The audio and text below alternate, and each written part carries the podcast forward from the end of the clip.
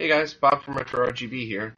Uh, I want to try to do something new. I want to try a, a, weekly review of retro gaming news and see if anybody's interested. Um, you know, there's it's hard to keep up with all this stuff. You know, the, between all the forums, all the news sites, and everything else, and it's also really hard to tell what's real news, what's a rumor, what's something that's going to be talked about for two years but never happened, what's just somebody trolling.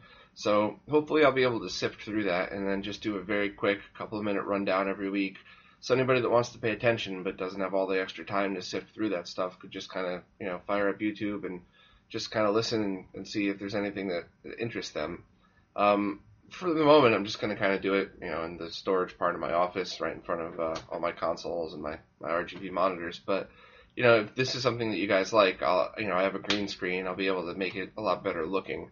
I just I'll never be able to make it as good as like My Life in Gaming or Phone Dork, but you know, I'll certainly be able to make it look a little bit better than just a dude in front of a storage rack. But, you know, I figured I would try it like this first, and if nobody likes it, then, you know, whatever. It's all good. At least I tried. But still something, you know, probably every Monday morning I'll post a video and just say the recap of stuff that happened. And the first couple weeks, I still have to catch up with a lot of really cool stuff that had been happening in the past few months. So, um, you know, hopefully it'll all fall into place. But I guess I'll just jump right into it and, uh, you know, tell me what you guys think. So the first thing I, I got last week was the retro receiver. So this is from 8BitDo, the same company that makes uh, all those Bluetooth controllers, and it's essentially just a Bluetooth adapter for the NES. Um, so plugs right into one of the controller ports, um, and it has just pretty much a connect button on it. Um, and I tried it with their uh, SNES 30 controller. Now, I'd done reviews of this and the NES 30 controller on my site, um, and I, I, absolutely loved it. I mean, the SNES controller is my favorite of all the sizes. It just kind of always fit my hands perfect.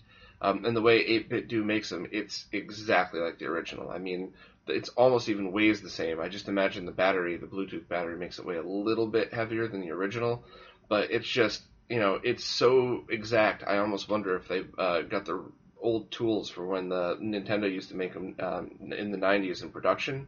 Sometimes you could find old production tools that still are left over, like uh, the people that keep using the Jaguar tool to, to make consoles that look like a Jaguar. But um, I don't know. I, I tried it with uh, first with Artemio's 240p test suite, and I just I couldn't find any lag at all. And I know that's just a subjective test. It's not like I have a scope up to it, but I'm really sensitive to lag. I always have been.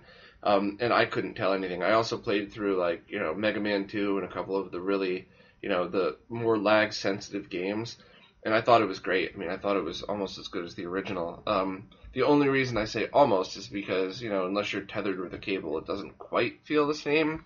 But I mean, I think I'd be using this uh, instead of, to be honest. Um, I didn't get a chance to try their NES 30 controller because the Game Hunter still has mine. That to you a year ago. But uh, yeah, it's um. I mean, I love it, and I haven't. It's supposedly it's compatible with a lot of other controllers. The uh, Wii Pro Classic, the PS3 controller, but I really wanted to stick to the one that you know feels more like a retro gaming controller. But I really recommend it. Anybody that plays a lot of NES that was looking for a wireless controller, it's definitely you know worth it. Twenty bucks or whatever I paid for it. I mean, it's you know it's something worth trying. Um, the other thing this week was uh, My Life in Gaming did a video on the N64 Blur. Um, I don't want to try to take away from their video at all, but it's basically uh, anybody that's played N64 knows that the games look a little blurrier than others, um, and they go into great detail on why and how, and but there's ways to remove that blur uh, with software patches like a Game Shark code or like just using a ROM cart, um, and there's also hardware methods uh, I prefer the look of it without any of the blurring. Uh, I imagine people that grew up playing N64, you know, that's the way it looks to them and that's how they want it. But I just, I always thought it was, the resolution was too low in order to use that type of blurring. You know, a lot of times, even with games today, you see anti aliasing and it looks great, but I just thought it didn't really work for the N64. So, um, check out the link to that. It's definitely something any N64 fan would want. Um, the other thing that uh, was just announced uh, yesterday or two days ago was the guy that was uh, unseen who was building the GameCube video, um, which is an HDMI digital output for the GameCube. He just announced that he's going to be doing a Wii version, which is good because even if it's still just 480p without any upscaling, going from digital to digital is always better than digital to analog component and then back to digital inside of your TV. Also, some newer TVs aren't even coming with component video ports, so this would be kind of a future proofing of the Wii.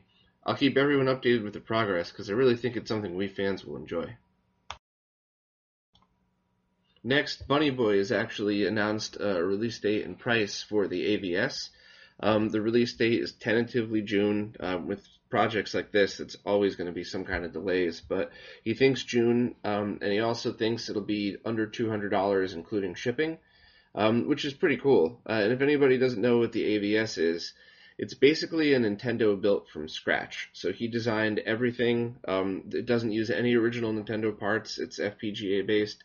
It's not emulation, but it's not original either but it's just jam packed with really cool features. Um, Nintendo Life did a, a, whole thing on it, um, which uh, I'll post a link to that as well. But basically, it's a 720p outputting Nintendo and Famicom with four ports and tons of options. So um, it's definitely worth checking out, and uh, and something you know I'll be reviewing pretty much as soon as it comes in. Um, and then uh, the only other thing that happened this week was I got my open source scan converter. So this is um, the custom-made um, upscalers from marqs. Um, I saw this posted, you know, maybe over a year ago now, and been following it ever since. And I got the pre-made one. So the do-it-yourself kits, you can get an HDMI out. The pre-made ones, you get DVI, and you could either combine them or uh, I think Bordy is actually making um, uh, a hack board for it, so you could route audio through it. But it's very cool, but it's still a work in progress, and it's still very new. Um, I didn't get a chance to do a real review yet because I uh, got the wrong power supply for it. I ended up using um, it requires a 5 volt power supply, minimum 1 amp, and I used one of the ones from one of my guitar pedals, which is less than 1 amp. So as soon as you turn the console on, the uh, screen dims and it stops working. So that's my fault, not not this. So I ordered another power supply. That should be in this week.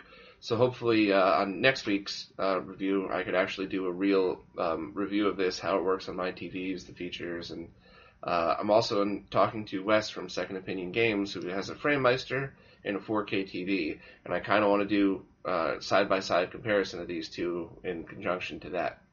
So that's pretty much it for this week. There's a ton of other stuff I want to talk about, but I don't want to ramble on, and you know, I guess I'll just play catch up in the next few weeks. If there's anything you guys want to talk about, or if you have any feedback, please leave it in the comments. And you know, I listen I listen to anybody's feedback. So if you say you suck, it's kind of useless. But if you say you suck because the lighting's bad, or you know you talk too fast, or I couldn't see the thing, that's great feedback. I love that stuff. And um, so anything you guys could do to, or anything you offer to let me know what to do better, I'll listen. Uh, and if nobody watches, I'll stop. So thanks again, and see you next week.